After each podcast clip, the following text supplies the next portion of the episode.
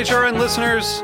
As we celebrate our 15th year, we are deepening our commitment to giving voice to the next generation of food systems storytellers, and we need your help.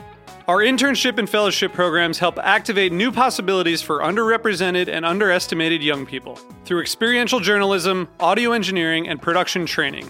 Through these unique programs, HRN helps food equity stewards build essential workforce readiness skills that expand their potential and foster economic mobility. Please consider supporting these critical programs. And with a minimum donation, you can be entered to win a dinner for two at an amazing restaurant in one of eight cities and tickets to a concert at a great venue in one of those cities.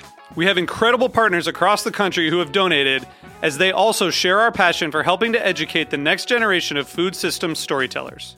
Check out heritageradionetwork.org slash 15 to donate and enter to win today. That's heritageradionetwork.org slash 15 to donate and enter to win today. And make sure you donate before March 31st. Thank you. Today's program was brought to you by Union Beer. For more information, visit greatbrewers.com. Hi, this is Joe Campanale, the host of In the Drink. You're listening to Heritage Radio Network, broadcasting live from Bushwick, Brooklyn. If you like this program, visit heritageradionetwork.org for thousands more.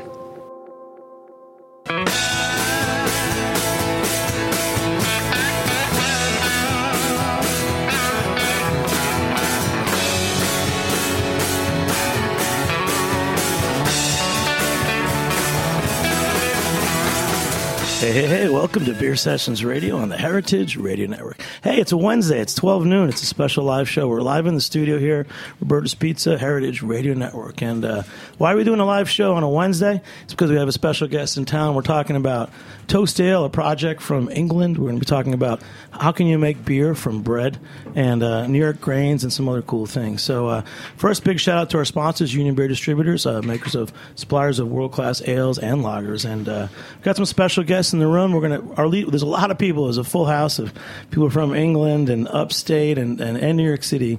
But we'll let the main guests introduce themselves, and, and we'll start with Tristan. I'm Tristram Stuart. I'm the founder of Feedback, which is a global non-profit campaigning on food waste, which is one of the biggest, most scandalous problems in the world. And most recently, my new project, Toast Ale. We're making craft ale out of bread that would otherwise go to waste. And we're going to go a long way with that today. Hey, Amy. I'm Amy Halloran, and I wrote a book called The New Bread Basket, which is about the revival of regional grain production. And I also run a soup kitchen, so I'm really intimate with how we handle and don't handle bread waste. All right. Uh, Pat Green, Chelsea Craft Brewing Company. We've been brewing beer in New York City since 1991, uh, when it wasn't that popular in those days. And uh, we were very excited about hearing this project and what it was all about, and we're excited to be on board. So what we're trying to do today is we're, you know, Tristan, tell us what you're trying to do by coming to New York City, and a little background on the Toast Ale and what you did in England. Yeah, my first experience of bread beer was actually in Brussels, the Brussels Beer Project. Uh, they're amazing brewers. They've got a whole load of different beers. But one of their beers, called Babylon, was made with bread that would otherwise be wasted. And I tasted this stuff, it was really good. I loved the brewers involved, and I said to them, Look, this idea is awesome. Wouldn't it be cool if we, you know, my global network of food waste warriors around the world replicated this, adapted it for every country where there is bread waste, and my God, there is colossal bread waste everywhere you go. And we turned this into a company that turned the bread into beer, generated profits that in the case of Toast Ale, 100% of these profits go to the non-profits who are combating this problem at its root. And they were so on board with this idea. They came over to England. They transferred all of their know-how and their knowledge to the brewer that we had selected in London, just near my, uh, you know, campaigning uh, organisation's office. And we got the first brewer on within 10 days of, of starting out with this idea. Jamie Oliver came down to our first brew, filmed it. The very first bottles of Toast Ale were tasted on television with Jamie Oliver and a whole lot of beer sommeliers and stockists. It was probably one of the most nerve wracking experiences of my life. I hadn't even tasted this beer myself. I knew it was a cool concept. I didn't know how the beer would turn out. And I was sitting there thinking, oh, please don't let Jamie Oliver's face screw up in disgust. he got really enthusiastic. And I thought, well, you know, he would. He's on television. But then the serious stockists and sommeliers started tasting it. And I remember this guy, he had a poker face and he said, you know, I was really cynical about this project. I thought this beer was going to be sweet and sticky, not my cup of tea. This is a classic English ale. It's got a couple of notes that are really unusual, really great, hearty, full bodied, nice and hoppy, balanced beer. And it was at that moment that I thought, this is not just a cool idea. This is not just a revenue generation model. This is not just a way of raising awareness about the colossal problem of waste food and its delicious solutions. This is a quality craft ale. And to be able to contribute to solving a global problem whilst enjoying a bottle of amazing beer, that's a pretty cool solution. That's a great intro, Tristan. It's nice to see you too. We've gone back years ago. You, you know, you, you're a TED, a real TED Talk speaker. You've spoken at the United Nations. You're an author, but many times you've been to New York City, and we've hosted you at Jimmy's number 43. And I know you influenced guys like Dan Barber, Blue Hill. They did a food waste week. And we have all day, all night to talk about this. But um, the next thing, you know, just the, the tie in, one reason I was excited about hosting you is we, have done a lot with uh, New York grains and specialty grains that are being made for beer. And that's one reason Amy's here. And also Rachel from the Oechsner Farms up in uh, near Ithaca, New York. And uh, what's cool is that we walked in and um, it turns out we're drinking a beer that's made with New York grains. It's the Arrowood Farm. We're not sure where that is. Hillary, do you know where it is? Might be Massachusetts. But um, anyways, it's milled. It's uh, malted by our friends Andrew Stanley. So this for us is that great New York grain farmer and, and malt beer, and it's in our hand right now. Arrowood Farm, the Danko rye, which is one of the specialty grains that they, they make up at Oechsner Farm. So there's a little background on that. But uh, Amy, tell us about why you're interested in being here today. Oh, this. Hits. But this beer tastes good in the glass, doesn't it? Uh, yeah, somebody's got to know on Twitter where is Arrowood Farms Brewery. I, I feel like it's in Massachusetts, but it, it has to be because Arrowhead, Arrow Road. Anyway, tangential. Anyway, I'm too excited to be here because this brings all of my loves together. I uh, wrote a book about grains because I noticed that fresh flour has an incredible, incredible flavor. And I didn't understand how, as a baker, a for 40 years, I didn't know that flour came from somewhere else other than a bag. I followed the flour back to the field, and one of the first places I went was Oechsner Farms upstate and got to see why I didn't know anything about flour. These processes are completely invisible from our everyday life. We know nothing about food production. We really don't know anything about grain production. Mills largely left locales over 100 years ago, especially in the Northeast. We centralized grain production, put you know, milling, malting, and growing all in these dead centers of the United States that East Coasters don't like to think about. And we don't know enough to appreciate what it takes to get beer or bread. If we had half a hint, we would never waste a loaf. We would never not finish our beer and we would never not finish our bread. So this project really is exciting. And the, we just found out, Tristan, with this Arrowood Farms in Accord, New York, somewhere upstate, a, a real farm brewery. Uh, Hudson Valley, I think, is, yep. is what it is. And funnily enough, Hudson Valley is where my organisation, Feedback, is putting on one of its Feeding the 5,000 events just later this week. I think it's on Saturday. Saturday. Um, to raise awareness about food waste and all the great organisations up there that are kind of using food that would otherwise go to waste quality food and actually feeding people with it. And what, what drove you to that in the first place? I mean, you you wrote a book. Yeah, I, I wrote a book. It was published in 2009. I started campaigning on food waste too many years ago. Actually, it started when I was 15 and I was living uh, in Sussex in rural England. I got some pigs and I started to collect waste food to feed them because I couldn't afford the grain that was being fed by the livestock feed kind of wholesalers and I collected the waste from my school kitchens, from the local baker who was throwing away 10 sacks of loaf every day, a potato farmer that couldn't sell like outsized, misshapen potatoes. And it was great. My pigs turned it into pork. I sold the pork to my school friends' parents. I made some good pocket money. But I realized most of the food that I was feeding to my pigs was perfectly good for human consumption. And I remember the day that I sat down for breakfast with my pigs and ate some of this amazing bread I was picking up from the local baker. And that was my first act of uh, whatever you call it, dumpster diving, freeganism, yeah, skipping. And that kind of taste, delicious taste, mingled with the kind of frustration, anger actually, about the scale of waste, the waste going on at every level of our food supply chain. That became a journey for me. I started living off this waste, campaigning on what supermarkets were throwing away. They didn't even want to talk about their waste back then. They were locking it in dumpsters, driving it off to landfill. This was their hidden secret, and I made it my mission to uncover that global scandal of food waste. A third of all of the food that we're growing in this world is being wasted. At the same time, there's nearly a billion people who are underfed, and food production is the biggest negative impact humans have on this planet. That doesn't need to be going on in, in the 21st century.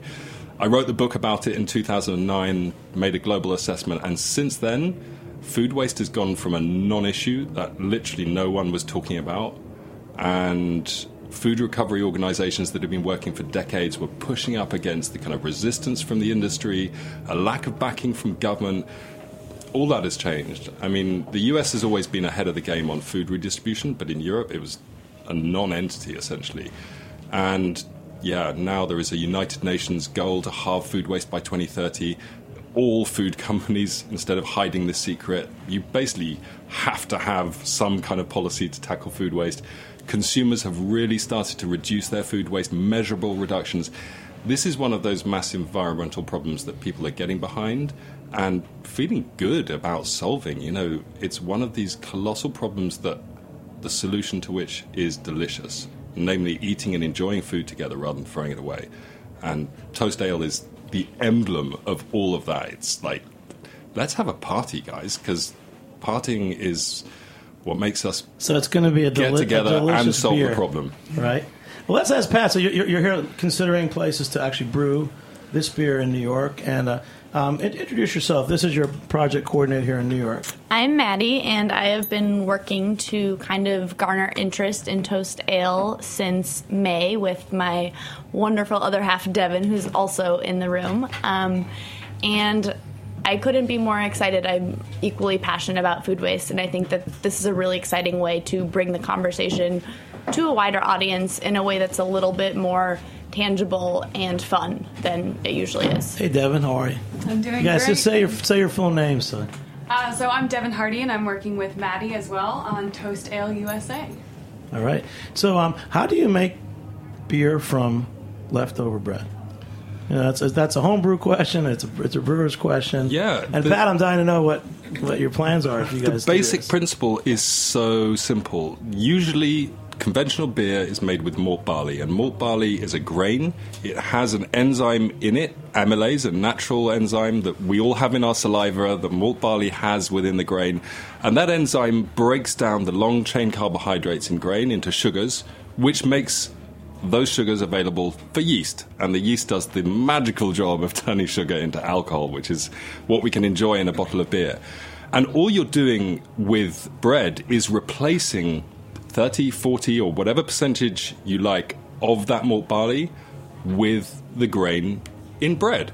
And the amylase in the malt barley does the job of breaking that carbohydrate down and turning it into alcohol. So you can literally drink this problem into oblivion. Uh, it's a delicious solution to this colossal problem.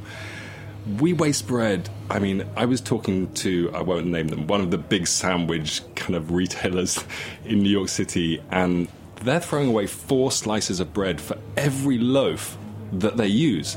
That's a lot of bread. I mean, at the moment it's going into landfill, which is just crazy. Let's turn that into You're something saying that like people can use. fuel and carbon resources. Yeah, think about all the land you're growing, you're using, all the fossil fuels that go into production, all the transport, all of the energy, all of those carbon emissions, you know, soil, fertilizer, the rest of it. All of that is literally being wasted when we're chucking away bread, and there's no good reason for that. At the same time, and you know, Amy, I'd love to hear a bit more about your experience of this. There are great charities, non-profits out there that are collecting surplus food from retail, from wholesale, and getting it to people who need it. But one thing that all of these redistribution organizations encounter is an embarrassing problem. There's too much bread out there. They cannot use it all. One of the most validating experiences of this whole journey is when uh, Robert Egger, who is literally the global hero for food redistribution, he set up DC Central Kitchen, he set up LA Kitchen, he's recovering food.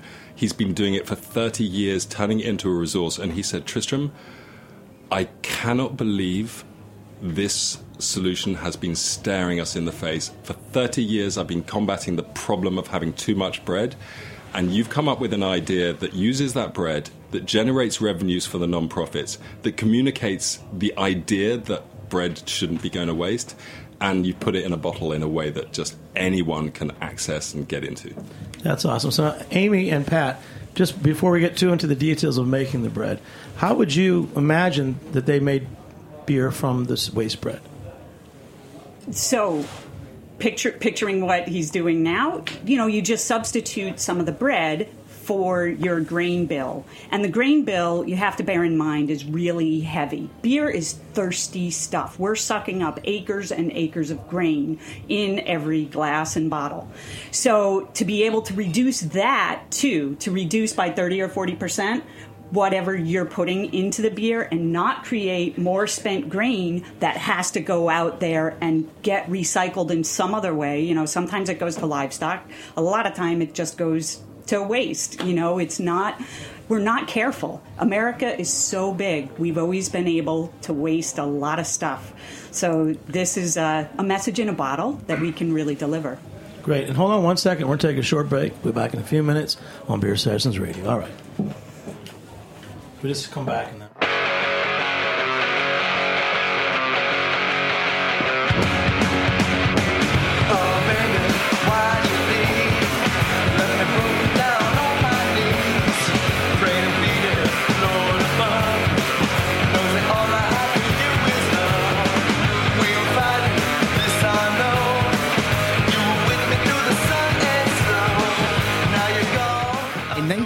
1996, L. Knife and Son acquired Union Beer Distributors, which was originally located on Union Avenue in Brooklyn, but has since expanded to its present location alongside the English Kills Canal in Williamsburg, Brooklyn.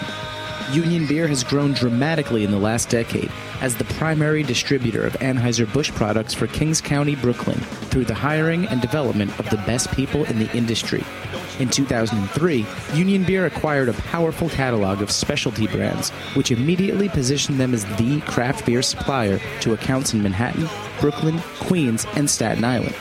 Union perpetually tweaks their portfolio to maintain the highest level of stylistic breadth with the most coveted brands available. Through the highest possible level of service, outstanding salesmanship of the ultimate lineup of brands, and a paramount focus on education on all levels, Union Beer has solidified its position as the only source for the best selection of beers in the 14 counties of southeastern New York. For more information, visit greatbrewers.com.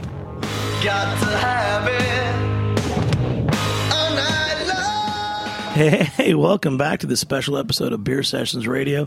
We're live at Heritage Radio Network on a Wednesday. Got our special friend Tristan Stuart in from the UK talking about toast ale. We got some, some grain and breads experts, and we've got a brewer, one of our, our long-standing New York City brewers, Pat Green from Chelsea Brewing. How are you, man? I'm good. How are you? Welcome back. You know, for years you had your brew pub on, on Chelsea Piers, and now you've reopened up in the Bronx. We've created a uh, production operation where we're mass producing beer now. Uh, it's my my dream, uh, you know, to have that type of brewery, and it was an honor to get the call uh, about you know doing this project. And uh, you know, one of the things I, I said to Maddie right off the bat is beer brings people together. You know, we do so many charitable uh, events where it's either from 9 11, cancer, the arts. We, we love to, you know, starving artists, we love to give them a couple kegs of beer, fill their house, and get the artwork out.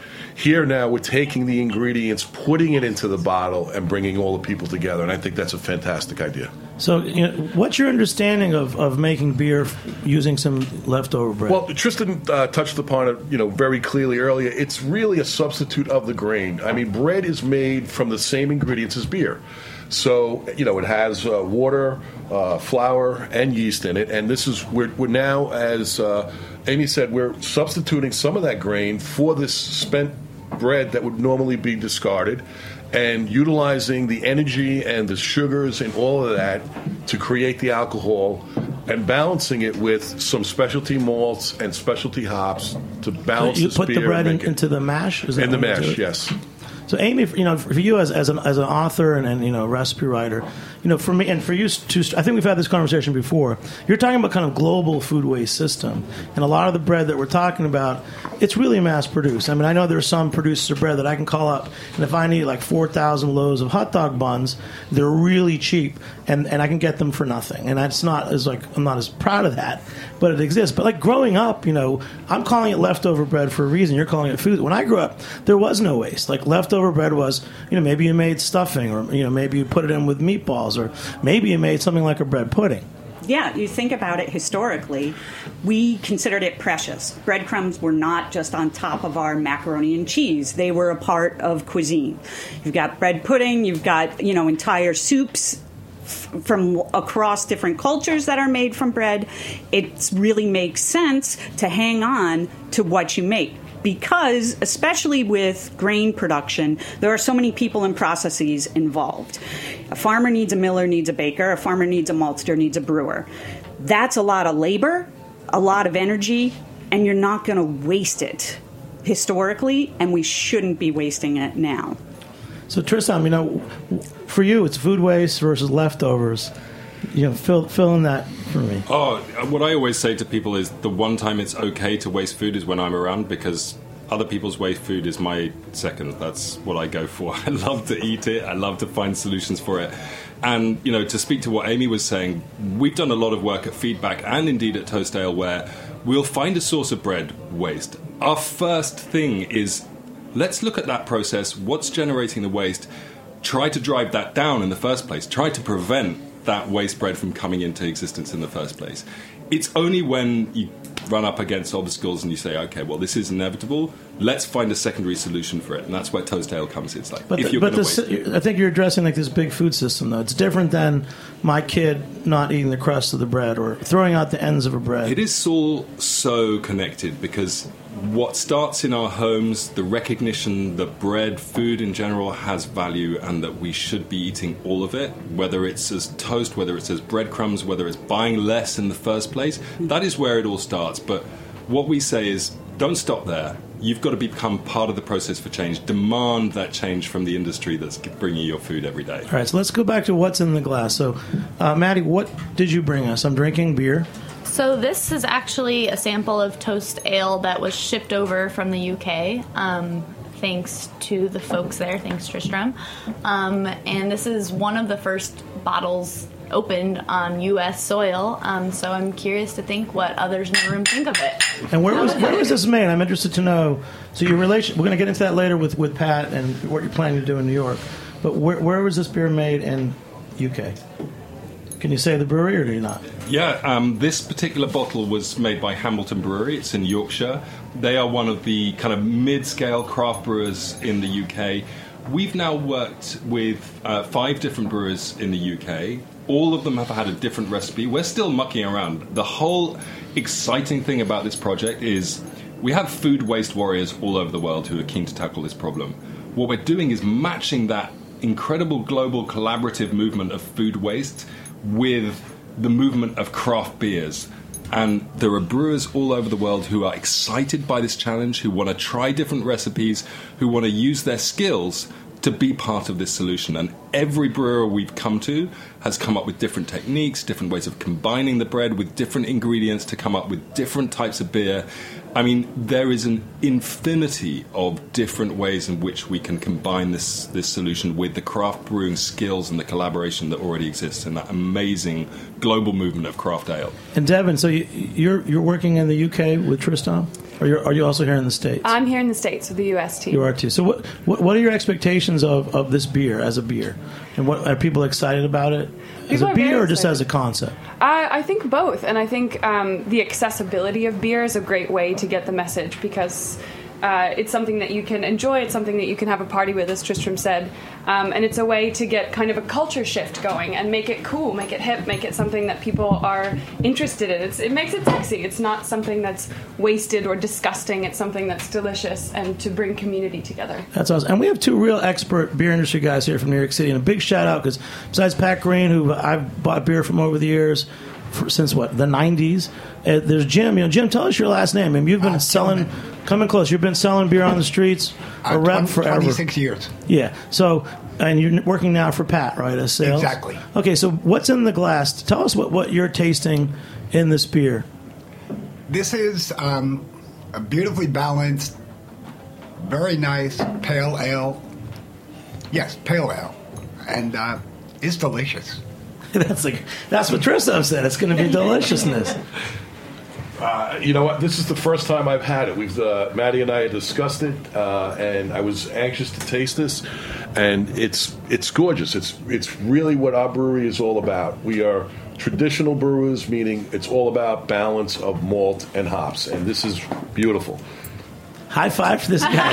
well, let's tell. So this is wait, wait, so Tristan. This is the New York City first tasting of toast ale. That's absolutely right. We've, on the air. yeah. Look at this. And we got grains, grains experts, grain farmers, brewers, beer people, and We we are so not into the idea of centrally producing toast and shipping it around the world. What our objective is to find local sources of waste bread, local brewers, local non-profits who are part of this kind of global movement for local drinkers and to replicate it everywhere. We've already had like our first franchise partner, whatever you call it, in Iceland, and New York is the is the next place. There's a great craft brewing community here. Pat is the, you know, the leading light in, in, in Manhattan. Uh, Beer making, and now in, in the Bronx, and there's a lot of waste bread here. There's a lot of people who want to drink the beer. There's a lot of need from the non-profits who are working to solve this problem, and we're going to put this into a solution. Devin just used the word community. I love the word companion. Companion literally means somebody you eat bread with. Compan is com is with, and pan is bread, and everyone who drinks a bottle of toast becomes a companion in solving this global problem. Yeah. And what about this special? You you mentioned these uh, food waste warriors. Maybe Maddie jumps in and, and Devin. So are these guys going to be out there, the first ones to buy this beer? So you're saying there's? I'm trying to build. There's a huge market then for your food waste warriors around the world to buy this beer. There is absolutely a market. I think, especially among our friends in New York City who are conscientious of both social and environmental issues. This is going to be really exciting, and we've gotten our friends into dumpster diving. And I think the more, like Tristram said, people are becoming really aware of food waste as a central issue of our day. This is really exciting, and I think it just opens the door for more people to open their eyes, even walking on the street in New York, and really take in what's currently being wasted. Yeah, and the great thing about this is, I mean, we've got a, a captive audience in the kind of people who care about food and environmental impact and social impact and the rest of it. But I had I had my eyes really opened. I went down to a brewer, lovely uh, craft brew pub in London, Temple Brew House. They are actually they're the sixth brewer in, in the UK who are making it astonishing, lovely pale ale they were making. I went up to the bar. I was with my whole team. I bought ten pints, and there were three bankers standing at the bar, and they said, "We'll have three pints of toast ale, please." And I said, "Good choice, guys." And they said, "This is the best beer in the pub." There were like twenty-five craft beers in the pub. They said, "This is the best beer in the pub," and I said. Way to go! That's that's incredible. And I, I said, you know, it's made out of uh, leftover bread. And they said, you're kidding me. Like, how did you come up with that idea? And I said, and 100 percent of the profits go to charity. They said, get out of here. We want a refund. they they they're not involved in like social movements or, or or whatever, but they were just enjoying the beer for what it was. And the fact that they're doing some good by drinking it is just a bonus. Devin? I think one of the other exciting parts about Toast too is they're actually open sourcing their recipe for homebrewers as well. Right. So another way that a lot of friends have gotten involved is they've seen us literally brewing toast at home with leftover bread. Um, and I don't know if it's going to be the best beer in the pub. It's definitely an experiment, and we're learning along the way. I definitely want to be there when you make your first batch in New York. Uh, you know, we've talked. Maddie is. Uh, We're actually going to do a homebrew contest at Chelsea, where we're going to have people come in and do all sorts of different recipes. Uh, We've got Phil Clark on board, who's been in the business forever as a home brewer and uh, was head of the New York City Brewers uh, Home Brewers Association. Uh, he's going to coordinate it for us up at the brewery, and it's going to be an amazing event. And and you know we'll we'll be able to take different hints of the changes in designing our recipe since it's an open recipe. We're going to have different types of breads. We're going to keep it to a pale category, but the, you know that's the the beauty of, of being in the brewing industry is we can do it independently, uniquely from everybody else. So that's really going to make it uh, A big shout out to Pat Green. I mean, you, you've been you know a brewer, brew pub owner in the city since the '90s, and for the homebrew community, you've hosted so many events like you will with the Toast Ale, you know, Cask Ale. You, you've always been a, a great center, and we're really glad you're back up in the Bronx, man. Thank you. All right, I know you're making beer also with the Kelso too, right? Right, we're making his some of his products as well. And Amy, jumping in on this the the, the soup kitchen thing, you know, not global but local. You know, w- w- you know, you have an angle on this. I sure do. I know you do. You've been I waiting. keep on- She's sitting there waiting for. Yeah, I can hardly She could sit talk in for my seat. 45 minutes. Tristram can talk for 45 minutes. yeah. So I, um, in the kitchen, we feed 100 to 150 people lunch five days a week. We source from two bakeries. Up in what, Troy, New York? Up in Or Troy, Troy? New York. We source from two bakeries. My city is five miles along the Hudson. It's this long stretch, and I could fill the Hudson River every single day with bread and cakes and pies because it is so cheap to get white flour that bakeries do not need to factor in the waste as a cost. We make so much bread and sweet stuff. And to expect the food recovery system to be able to absorb this excess is impossible. It's also why we have a lot of diabetes and Yeah, to, to expect the population that's relying on the Food Recovery Network, which is already subject to the chronic diseases that poverty brings, is really, really criminal. So I'm really, really happy to know that there's this other route to bring together all the things that I really care about, trying to pay attention to um, how our food is made and how to make all of it matter much more and make all of us matter. You know, we keep talking about companion and collaboration. I think of grains as this um, unifying human experience. We have to cooperate and collaborate to make this happen. I think that's why people are so jazzed about the craft beer movement and the breadheads too. I mean, there's there's there, there's a category of people called who we call ourselves serious home bakers. Serious home bakers because we're also into making a perfect loaf of bread. Actually, I can't say I am because I'm into the perfect pancake, but it's this thing that really brings us together. Grains brought us together oh so long ago, and they have this great capacity to bring us together again. Pat. And one of the things too is in in New York, people don't realize that before Prohibition, there was 160 breweries in the five boroughs. And these particular breweries all used local ingredients. New York State used to be one of the highest uh, growers of hops in the country, uh, and also uh, malt. So, seeing this whole re-revolution of what's already happened in this country once before, the younger kids don't even realize it. That this is not new. This is coming around again that these small breweries, even ourselves, are considered small, are brewing for the local people using local ingredients, and this now reusing spent you know bread and stuff like that is is incredible. So may I say on the air that you're looking for breweries around the country to do some local projects like yeah, this? we. I mean, this is like pushing a, an open door and actually putting your mouth to a fire hose in the end. The, the amount of interest that we've had, like I said, we've got a global network of non-profits that that try to tackle this problem, and just in the US, across the country, they've got in touch and said. We want to start replicating toast ale in our neighborhood. Brewers all around the world. so we're doing a feeding the five thousand event where we're is one of these events that Feedback puts on. We fi- feed 5,000 people all with food that otherwise would be wasted. In a couple of weeks, going to be doing it in Denver. And you know the brewing scene there. We've been talking to people in Pittsburgh, brewing scene there. Absolutely amazing. And everyone is so stoked to bring this idea like across across the USA. And it, it's, it is really, really exciting. It's one of the most exciting things that I've been involved in uh, for, for years, in fact. Oh, it's true. And you're also a high fiver, so you know you know to spread the love. let's pop. Let's pop that other bottle of Toast Ale before we want to make sure we drink them all.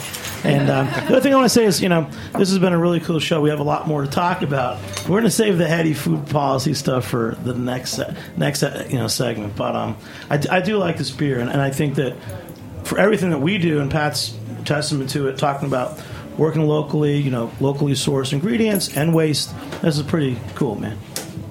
Yeah, the, I mean, just to speak to Pat's point about the history and the precedent, this goes way back. In fact, if you look to the origins of beer, the ancient Mesopotamians, thousands of years ago, were making beer, beer out of leftover grains, leftover bread, anything like that that couldn't be used. They stuck it into the brew house. The entire original purpose of fermentation is to preserve the calories that would otherwise go to waste. That is what fermentation is for. Whether you're talking about hard cider, whether you're talking about wine, whether you're talking about beer, that is the origin of that technology. And what we're doing by introducing toast ale is bringing brewing back to its origins. And I know you're to me you're an interesting guy. You're, you really care about food and drink. And you said that you're uh, harvesting apples this weekend. Back Oh yeah, this is the autumn season. It's my favorite time of year. We go around. I mean, everyone's seen it, right? People have got apple trees. They maybe make three apple pies a year. Use 20, 25 apples. A good apple tree can produce hundreds of apples. We go around shaking people's trees. Anyone who's got apple trees in my neighborhood in Sussex, where I grew up, and they don't use the apples, we go collect it. We bring it back to our farm. Everyone in the network is invited to come and do the apple pressing. It's one of the greatest weekends. Loads of kids come, and we pasteurize a lot of apple juice. And then anything we haven't pasteurized just goes into kegs. We do not add anything or take anything away. We leave it there. The natural yeasts on the apples ferment that apple juice into hard cider, and then everyone can, can just come and help themselves. We make about a thousand, thousand, well, two thousand pints a, a year, and it's free. We we don't sell a pint. It's all just collective action, bringing people together to use the harvest that is naturally growing around the world. And, and putting it into a bottle, and you know that's where brewing started for me. Is is uh, is with a hard cider at home. Let's cheers to that. I know Amy's jazz over there. Yeah, she's I'm, gonna jump in. I'm thinking about um, how what is grown in an area is reflected in the beer and in the bread. Um, the reason we have pumpkin ale is because barley was hard to grow in New England. So what did they do? They took that carbohydrate that was easier to grow and this is why we have pumpkin spice lattes too, because we've got this this idea that I think was generated by the necessity of using the beer into oh, pumpkin spice is a thing, um, but it's a it's it's a tradition. This is the way it goes. All right, hey, we're gonna take another short break. We'll be back in a few minutes on Beer Sessions Radio. All right.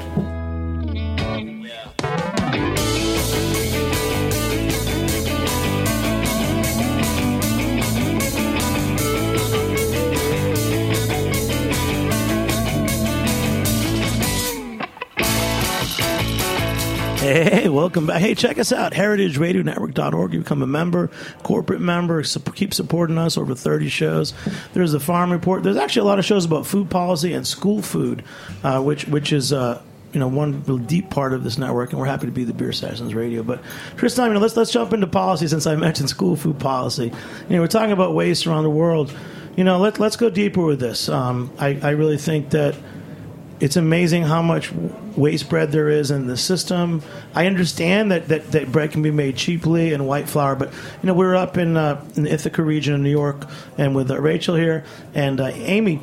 Um, you know, there's serious farmers who are trying to grow better grains that, that are better for you, that, that that are better for breads and you know beer, and we're part of that. But you know, tell us the challenges of this system because I mean I don't want to I don't, don't even want to eat white white flour bread anymore you know and I don't know let's go on that deep tack because you're deep We have a global food system, whether we like it or not. And the lie that has been peddled by the big corporations of this world is that we need to double food production by 2050 to feed the 9 billion people expected on this planet by 2050. And that the answer to that is just to do more of the same productionist system that has already given us a food system that has quite literally trashed the planet, that is responsible for most deforestation, most soil erosion, most water extraction, most habitat loss, species extinction, all of these things. It's the biggest single source of carbon dioxide emissions that contributes to global warming. And it is responsible for the biggest public health crisis in the world, namely overconsumption and all of the things that go with that. This is a food system that has been driven by profit and is not designed either to feed people nourishing food or to look after the planet. That is the system we are up against. And the way in which I see my role as kind of, if you like, combating that incredibly powerful global system is to say, look, hold on a sec that ideology does not pan out when you consider that at least in the US, 40% of food is already going to waste. How is it making sense to just build our way out of that problem by growing more of the stuff? How does it make sense for the Farm Bill to subsidize the very type of farming that is actually incentivizing farmers, forcing farmers to do things that neither they want to do nor is good for human health nor the health of the planet. We need to rewire the system. We are all a part of that system. Every time we open our mouths and put food in it, every time we pay money at the till, we are taking part in either entrenching the system we have or we have this incredibly powerful option to use our food choices to rebuild agriculture instead of being a massive problem, we can make the food and agriculture system of the world the biggest, most strong tool to combat global warming, hunger, malnutrition, overconsumption. Food production should be a way of replenishing soils, of creating habitat, of creating livelihoods, of nourishing people, of bringing people together. It is the center of human civilization. We should be taking back control of this food system for good. Pat. You know, one thing to answer what you were talking about not eating the white bread. The, the beauty about brewing is that most of the grains that are added to the brewing process are pale malts, which are only there for the production of alcohol.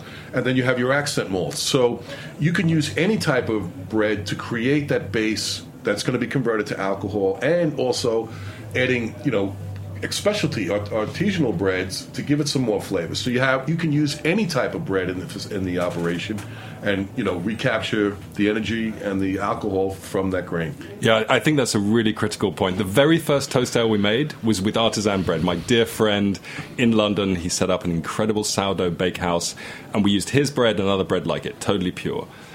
I said, look, it's great that we've made this beer, but I want a solution that works everywhere. Let's face it, most of the bread being wasted is, you know, common garden, just bog standard industrial bread.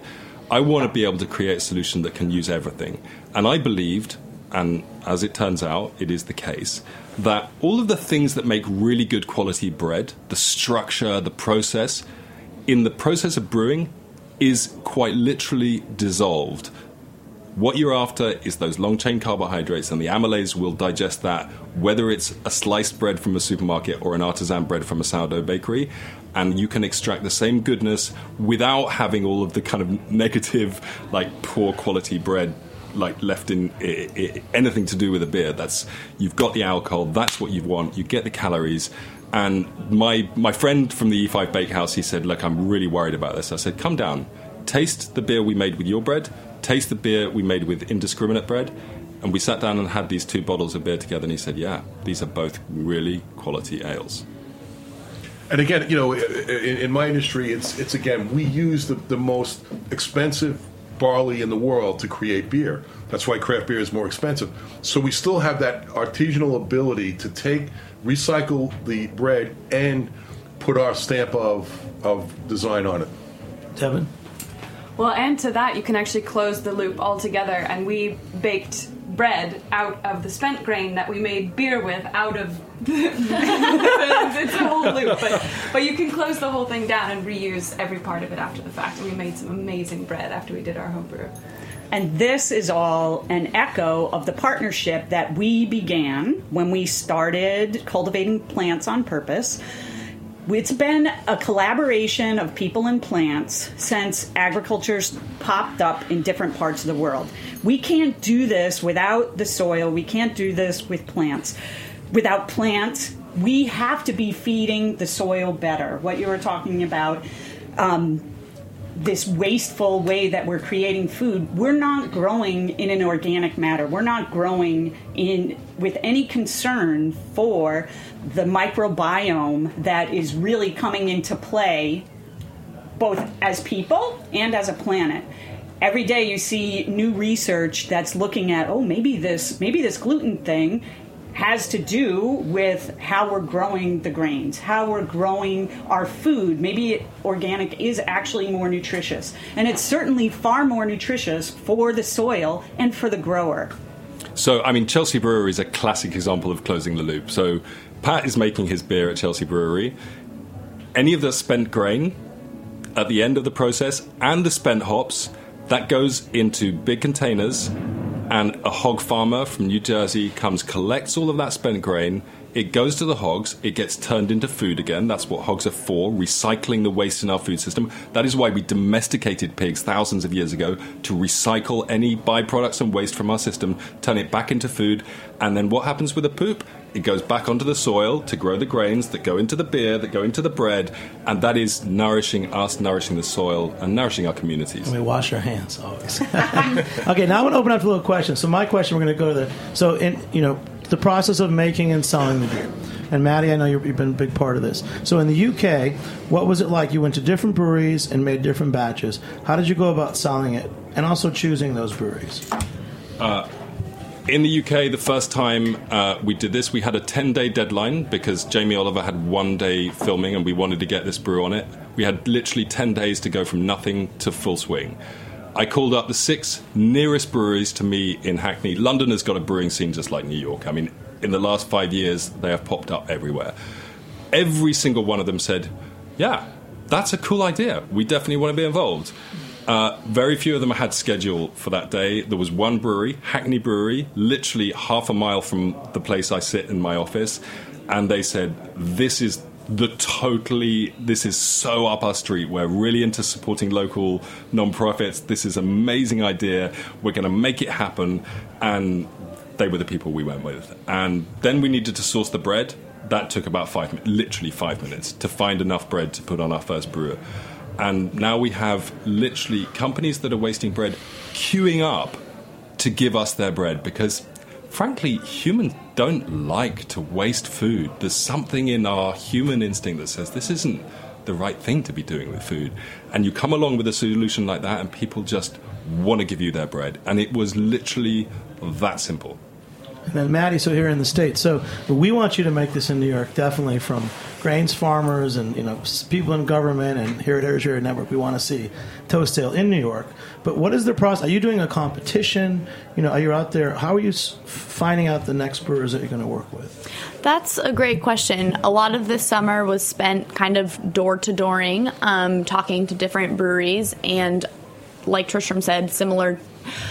Basically, everyone we talked to was massively interested and excited, and we do hope to do collaboration brews with a lot of the smaller scale craft guys that we've talked to. But we want to first and foremost produce toast on a significant scale to actually be repurposing a quality or important quantity of bread. And um, I think that Chelsea has kind of shown up as a really ideal partner on so many levels. Their location within New York City is wonderful because carbon footprint is obviously a really important consideration for us. Um, and they are also so conscious about their um, operations. They recycle their water. They have LED lights. Um, so we really are grateful to have found them, but definitely also hope to work with as many people as possible. And I personally have ambitions of making brews with things like citrus peels and stuff that would normally go into landfill as well.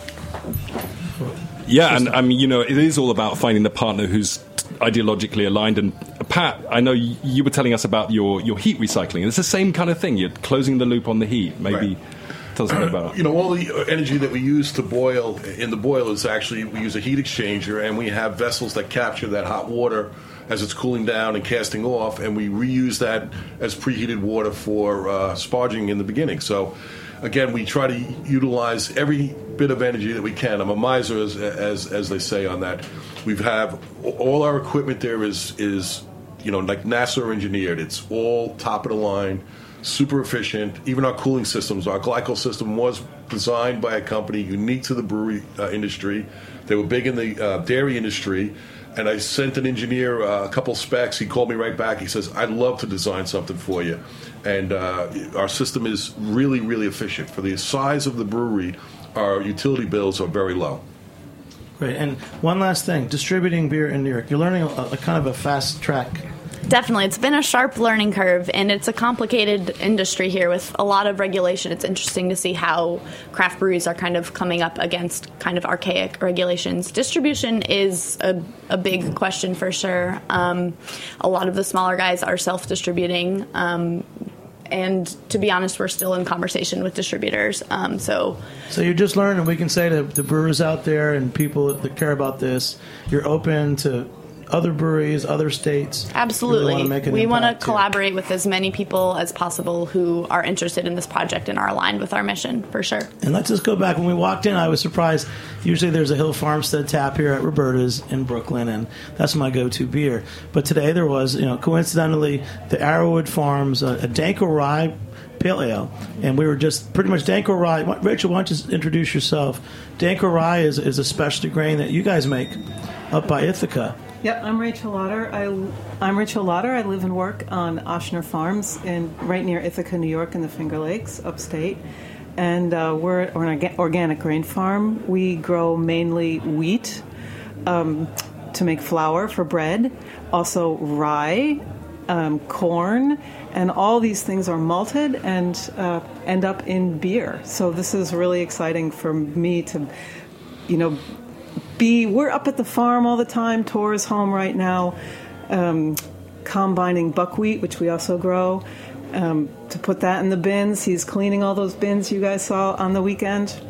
And uh, so this is really exciting to get to see where some of this ends up Right. Yeah, so, and the right. and the Danko rye that is in this beer that was chosen initially by Farmer Ground Flour, which is the mill that uh, is is doing the stuff up there with Torres Grain and cooperatively owned. Um, they needed a new, a good milling rye. Most of the rye that's grown in New York and in the Northeast is for cover crops. Um, so there's an a rye that is the standard cover cropping that would just get tilled in in between um, grain rotations. But this Danko milling rye comes uh, from Poland, and it's a really nice rye for milling. But lo and behold, it's really great for brewing too.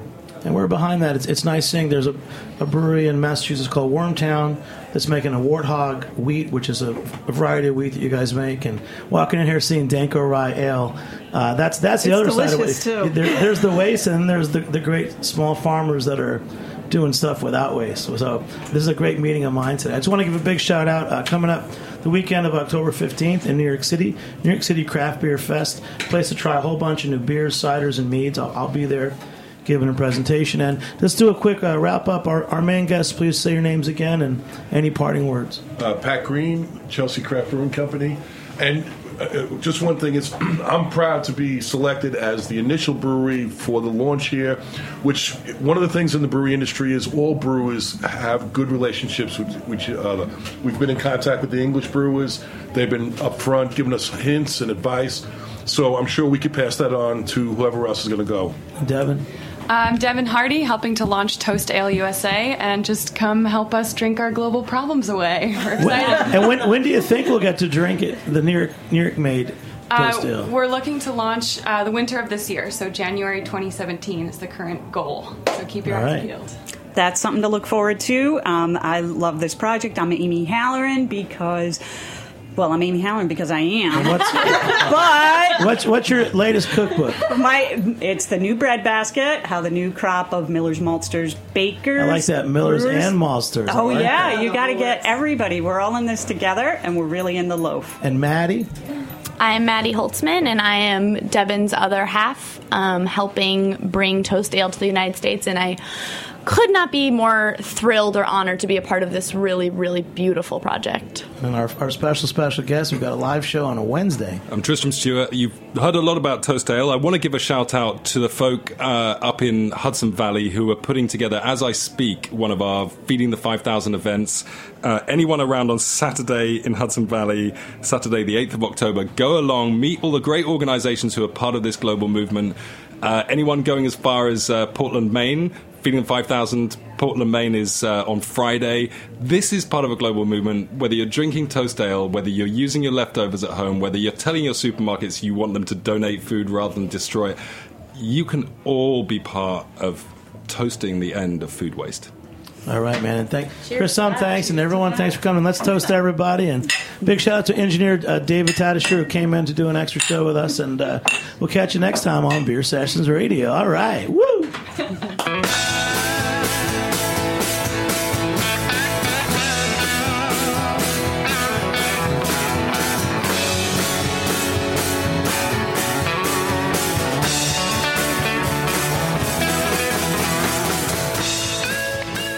for listening to this program on heritageradionetwork.org. You can find all of our archived programs on our website or as podcasts in the iTunes Store by searching Heritage Radio Network. You can like us on Facebook and follow us on Twitter at heritage underscore radio. You can email us questions at any time at info at heritageradionetwork.org. Heritage Radio Network is a nonprofit organization. To donate and become a member, visit our website today. Thanks for listening.